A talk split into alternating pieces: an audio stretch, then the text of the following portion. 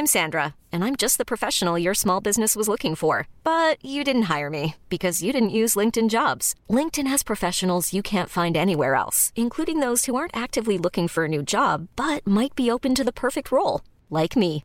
In a given month, over 70% of LinkedIn users don't visit other leading job sites. So if you're not looking on LinkedIn, you'll miss out on great candidates like Sandra. Start hiring professionals like a professional. Post your free job on linkedin.com/achieve today.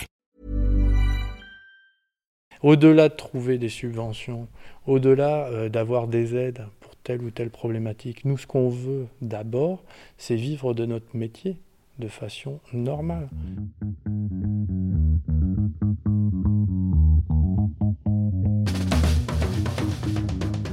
Pendant la marche de décembre 2022 des vignerons de Bordeaux, on a vu des dizaines de pancartes qui appelaient les Français à acheter leur vin. Un quart des viticulteurs bordelais sont aujourd'hui en difficulté financière. Des viticulteurs qui, pour certains, arrêtent, quittent le secteur et décident de se reconvertir. Comment en est-on arrivé là ? Eh bien, rappelez-vous une règle économique assez basique dans une économie de marché. Si la demande est plus importante que l'offre, les prix baissent. Et les prix de Bordeaux ont baissé, bien baissé ces dernières années, surtout pour ceux qui vendent en vrac. Alors comment faire pour retrouver de la valeur ? Réduire l'offre et donc la taille du vignoble ? Oui, mais pas que. Là, on a toute la cuverie de fermentation qui est en train de fermenter, donc les cuves sont à 25 degrés là. Ça... Retour à Teuillac avec Pierre-Henri Cousins dans la cuverie de son exploitation. Pierre-Henri Cousins, on le rappelle, il est président de l'association Vignerons Bio de Nouvelle-Aquitaine et il va nous parler de cette évolution des prix. L'autre jour, je me suis amusé, j'ai pris le référentiel du vigneron. Grosso modo, vous avez 20 hectares à Bordeaux, vous produisez 45 hecto-hectares en conventionnel, il faut le vendre 1 800 € le tonneau. En bio, il faut le vendre 20% plus cher, donc ça fait 2 000 € le tonneau pour être à peu près à l'équilibre. Les cours du Bordeaux en 2022, annuels, ils sont dans les 1 000 €, le Bordeaux. Donc il y a quasiment une perte de 50% de la valeur obligée pour amortir son travail. Et ça, c'est si on considère que le vin était vendu, sauf qu'aujourd'hui, on ne le vend même pas. Donc on perd quasiment la totalité de l'investissement. Si on multiplie cette perte à l'échelle du territoire, du nombre d'hectares de vignes, chaque année, nous, les petits vignerons, nous encaissons un déficit de plus de 1 milliard d'euros. Et ça, depuis plusieurs années. C'est colossal, il faut que ça cesse. Moi, si vous voulez, en l'état, je le sais, je le comprends, ça va. Mais le problème, c'est qu'on en fasse des fois des arguments politiques. Ça me gêne. Parce que la réalité, c'est qu'à 1 000 € le tonneau, qu'on soit bio, conventionnel, HVE, tout ce que vous voulez... Vous perdez de l'argent. Aujourd'hui, on est sur des niveaux de rémunération qui nécessitent bien plus que ça. Mon père, en Côte-de-Bourg, dans les années 2000, il ne vendait pas en dessous de 1 500 € le tonneau quand on est passé à l'euro. Aujourd'hui, le cours du Côte-de-Bourg, c'est 1 100 € le tonneau, 1 200 € le tonneau. Mais depuis, on a des charges productives qui sont énormes. Parlons des salaires, parlons des tracteurs. Les tracteurs, ça a été multiplié par 4, les prix. C'est normal. Je veux dire, l'euro a évolué, on a évolué, etc. Par contre, nous, notre vin, au niveau des cours professionnels, il n'a fait que chuter. Alors, on compense avec la vente de bouteilles qu'on fait. Nous, on va vendre nos bouteilles dans le monde entier, etc. Donc, on la vend, cette marque, on la développe, on crée cette notoriété. Et derrière, on se fait doubler par des opérateurs qui vont nous casser les pieds avec des prix bien moins importants. Et là, on ne montre pas forcément du doigt, mais ce qu'on dit juste, c'est les gars, on est une équipe, on est un collectif, une filière, ça veut dire ce que ça veut dire, c'est-à-dire c'est un filetage avec des boulons de concert, il faut dégripper tout ça et puis il faut retrouver de la cohésion. Parce que nous, on n'est pas là pour faire plaisir quand on a besoin de nous et mourir quand on a décidé de purger l'affaire, c'est plus possible. On lui demande donc quelles solutions pour récupérer des meilleurs prix. Est-ce que l'arrachage voulu par de nombreux viticulteurs lui semble être la bonne voie à emprunter ? Je pense que la régulation de l'outil de production, aujourd'hui, elle est inévitable. Je pense que l'arrachage, aujourd'hui, comme il est défini, ça a été un long combat, ce n'était pas gagné. On peut quand même reconnaître la ténacité de ceux qui ont participé à trouver cette solution. Après, clairement, la crise qu'on va subir parce que là on prend vraiment un mur, elle va être très très importante et l'arrachage ne résoudra pas le problème. Au-delà de trouver des subventions, au-delà d'avoir des aides pour telle ou telle problématique, nous ce qu'on veut d'abord, c'est vivre de notre métier de façon normale. Moi en 2018 j'ai grêlé énormément. L'assurance m'a donné le plus gros chèque. Jamais j'ai eu un client qui me donnait un chèque comme ça. Mais je ne fais pas mon métier d'agriculteur pour être heureux d'être indemnisé suite à un aléa climatique. Ce que je veux, c'est que mon vin soit valorisé à sa juste valeur le reste du temps. Alors, autre solution plus durable, selon lui, c'est de créer de la segmentation pour revaloriser des vins. On a trop d'écart entre le petit prix et le très haut de prix et peu d'échelons entre les deux pour pouvoir créer de la valeur.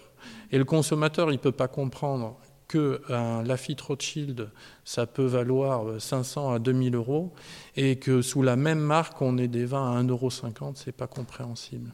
Il faut qu'il y ait un intermédiaire pour expliquer tout ça. Et c'est aussi une nécessité pour la survie de nos appellations d'origine contrôlée. On a 56 appellations sur le territoire. Si on ne donne pas une explication à tout ça, on est en train de tout perdre. Et en fait, les appellations ne valent plus rien dire. Et on se retrouve à des situations totalement ubuesques où même les grands crus ne cherchent plus à être classés parmi les grands et préfèrent trouver une autonomie commerciale. Leur nom suffit. Finalement, ils ne sont plus attachés aux classes. Voilà, vous avez à Saint Émilion certains qui refusent d'être dans les grands crus classés. C'est un truc de dingue. Nous, je ne sais pas, on est clairement en train de dévaloriser un travail qui a pris un siècle à s'établir. Qu'on soit des électrons libres, pourquoi pas ? On est tous libres. D'ailleurs, nous, on se bat pour la liberté des exploitants. Chacun fait ce qu'il veut. Si demain, il veut faire de l'appellation d'origine contrôlée, demain, il veut faire de l'indication géographique un peu plus souple, ou demain, il veut faire du vin de France, et qu'il a les moyens de valoriser, il n'y a aucun souci. Par contre, quand on est appellation, quand on est indication géographique, quand on est vin de France, il faut respecter une certaine segmentation. Tout a un coût, toute valorisation a un coût, et ça, il faut vraiment le remettre en avant auprès du consommateur. Et le bio a un coût. Mais ce coût, il est d'autant plus intéressant pour le consommateur qu'il est économique pour l'environnement. Oui, donc pour Pierre-Henri Cousins, c'est avec le bio que les vins de Bordeaux vont pouvoir retrouver de la valorisation. Le bio est la meilleure opportunité pour revaloriser les vins. Nous, on veut absolument offrir cette opportunité. Jusqu'à présent, on était un peu mis de côté, hein, cette anomalie dont je parlais tout à l'heure. Une niche, le bio, bah, finalement, c'est une option, c'est une médaille, on met ça comme ça. Non, aujourd'hui, c'est 20% du vignoble et c'est peut-être une super opportunité pour réenchanter le vin à Bordeaux, pour lui redonner des valeurs d'une vraie marque. Et ça, c'est audible par les viticulteurs, ceux qui sont... D'être aux prises avec des difficultés économiques, c'est quand même compliqué de leur proposer d'investir et de se lancer dans le bio. Il y a quand même en partie des dépenses au départ pour pouvoir... Mais je pense qu'après, il faut aussi savoir ce qu'on cherche à faire. Si on veut effectivement continuer à entretenir une agriculture qui représente 3% des surfaces et qui consomme 20% des pesticides de synthèse, on peut continuer. Mais on ne trouvera pas de valorisation par ce biais-là. Ça demande néanmoins des investissements au départ quand on veut se convertir. Est-ce qu'il n'y a pas des freins économiques pour certains ? Notre association est là pour faire comprendre à l'exploitation combien ça va lui coûter, comment il va pouvoir valoriser ses vins, comment il va pouvoir justement rentabiliser son exploitation, parce que c'est aussi important. Aujourd'hui, faire de l'environnement agricole, c'est bien, mais encore faut-il en vivre, c'est très important. Le surcoût moyen qu'on constate à l'arrivée, grosso modo, aujourd'hui, le vin bio coûte, techniquement parlant, 20% plus cher qu'un vin conventionnel à produire.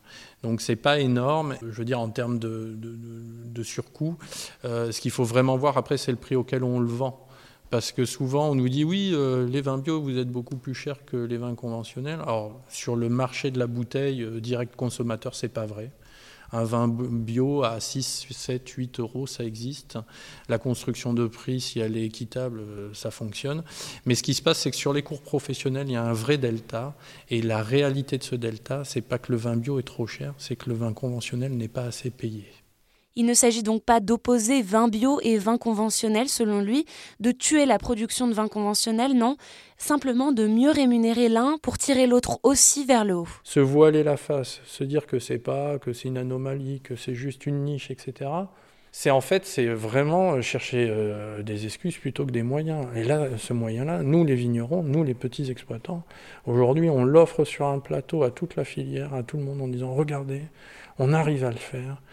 Il y a des millésimes difficiles, mais si on valorise le reste des millésimes, si vous nous achetez les vins le bon prix, etc., on peut avoir cette singularité, cette spécificité en France que personne n'a ailleurs.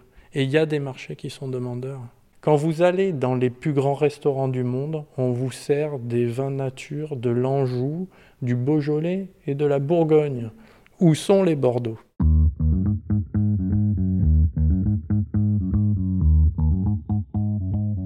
On a entendu le cri d'alerte de Pierre-Henri Cousins, un cri qu'on est allé porter auprès des commerciaux.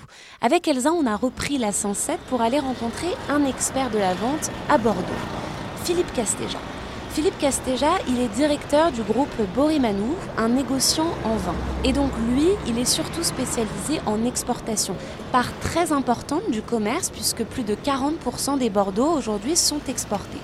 Avec Philippe Castéja, on a donc voulu parler de l'avenir de cette commercialisation à l'international, qui a été fragilisée ces dernières années, avec le Covid, les taxes Trump, la guerre en Ukraine, où on en est actuellement du marché international. Je ne suis pas inquiet pour l'exportation des vins de Bordeaux.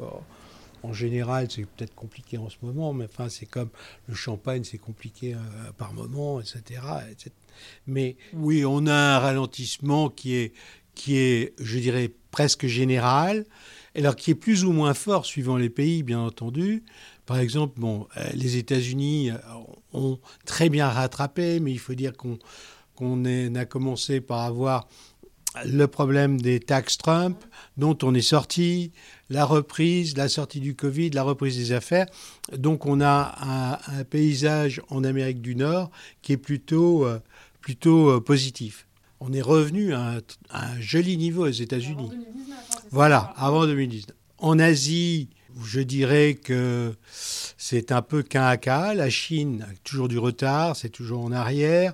Hong Kong, c'est quand même mieux. Le Japon est stabilisé, mais au Japon, qui est un marché traditionnel et qui est quand même dans les 5 premiers marchés du vin de Bordeaux, on a un gros problème qui est le taux de change. On a eu un marché qui a très très bien marché ces derniers mois et ces dernières années. C'est la Corée qui est un marché qui s'est développé d'une façon importante. Alors de ce qu'on comprend, pas d'inquiétude du côté des exportations. La reprise est amorcée, de nouveaux marchés sont intéressés. Mais cela bénéficie-t-il à tous les vins ? Là, la réponse est non. Le Bordeaux, l'entrée de gamme, c'est plus de 50%, c'est le marché français. C'est pour ça que Bordeaux souffre beaucoup. Dans les exportations, 60% des exportations de vins de Bordeaux sont faites par des vins qui font plus de 15 euros. Ce sont ces vins-là qui traînent et qui tirent l'exportation des vins. Et c'est eux qui font le marché. 3-15 euros, c'est les marchés européens et principalement le marché français. Quant à son avis sur la crise que traverse le Bordelais, on voulait l'interroger dessus et en apprendre un petit peu plus sur son point de vue. On a plus un problème d'image aujourd'hui, de faire pitié, qu'autre chose. Je pense que le misérabilisme, c'est jamais bon. Puis les gens, ils n'ont pas envie. C'est pas amusant d'aller tenir la main des mourants en permanence. Donc, je pense qu'il faut que nous arrivions à nous bouger et à montrer qu'on est beau, fort, intelligent, sympathique. Parce que sur la question des exportations, il y a évidemment la qualité du produit qu'on exporte, mais il y a aussi le discours qu'on porte. Et c'est vrai qu'on entend beaucoup de discours négatifs sur le Bordeaux, que ça n'intéresse plus les Français, que c'est un vin qui a pu perdre en qualité, que c'est un vin qui n'intéresse plus à l'international. Vous avez l'impression de pâtir aussi de ce discours et ça vous agace ou... Moi, je trouve que c'est un discours négatif. C'est un discours qui n'est pas vrai, d'ailleurs, à l'exportation. Je pense qu'il faut qu'on arrête de pleurnicher.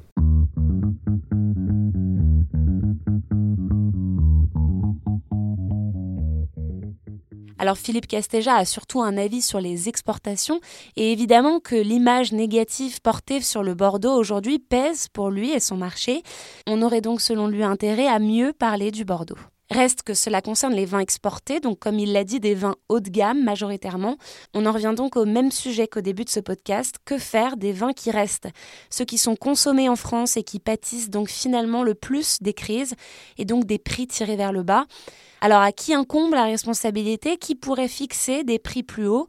Pour Pierre-Henri Cousins, ce qu'on retrouve, ça doit passer par une régulation juste, fixée par la loi. La loi EGalim, moi je le dis à chaque occasion que je peux, elle ne concerne pas, en tout cas sur la régulation du prix, la filière viticole. À l'époque, ce qui s'est passé, c'est que je crois que c'est une sénatrice de l'Orne ou de la Somme qui en fait a défendu au titre des syndicats majoritaires, etc., le fait que la régulation du prix en viticulture ne serait pas intéressante, notamment pour le haut de gamme. Il ne fallait pas afficher certaines vérités parce que ça pourrait être néfaste, etc.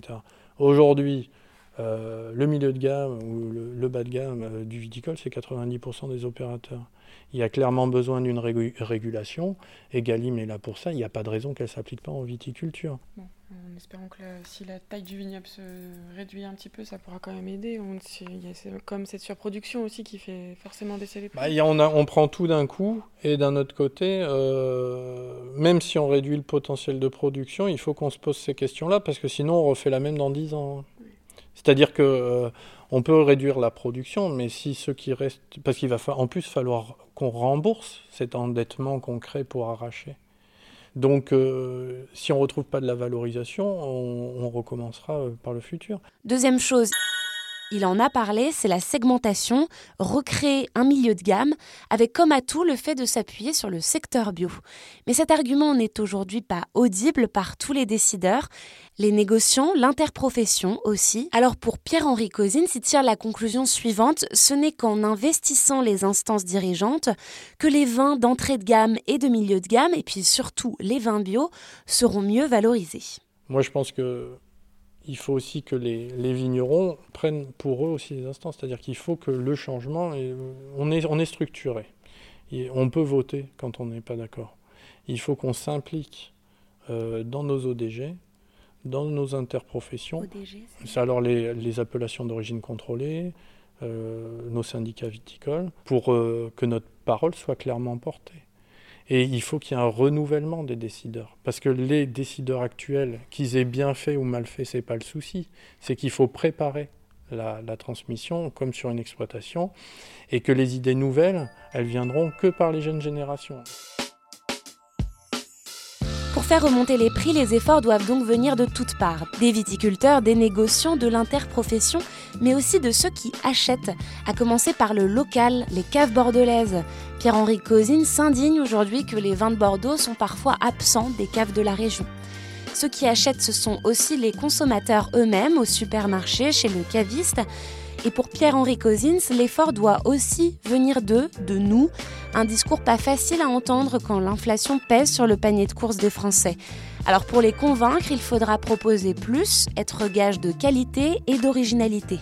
Et pour ça, il faut s'interroger sur ce qui intéresse les consommateurs, avant ou après leur prix, selon leur porte-monnaie, c'est le goût. Au regard des évolutions de production et des impératifs économiques, vers quelle saveur évoluera le vin de Bordeaux ces prochaines années? C'est ce qu'on s'est demandé dans le 4e et prochain épisode.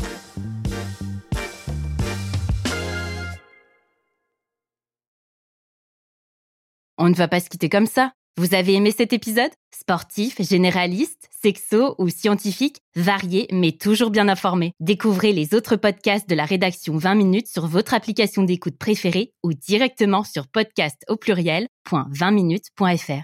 Et merci de nous avoir écoutés.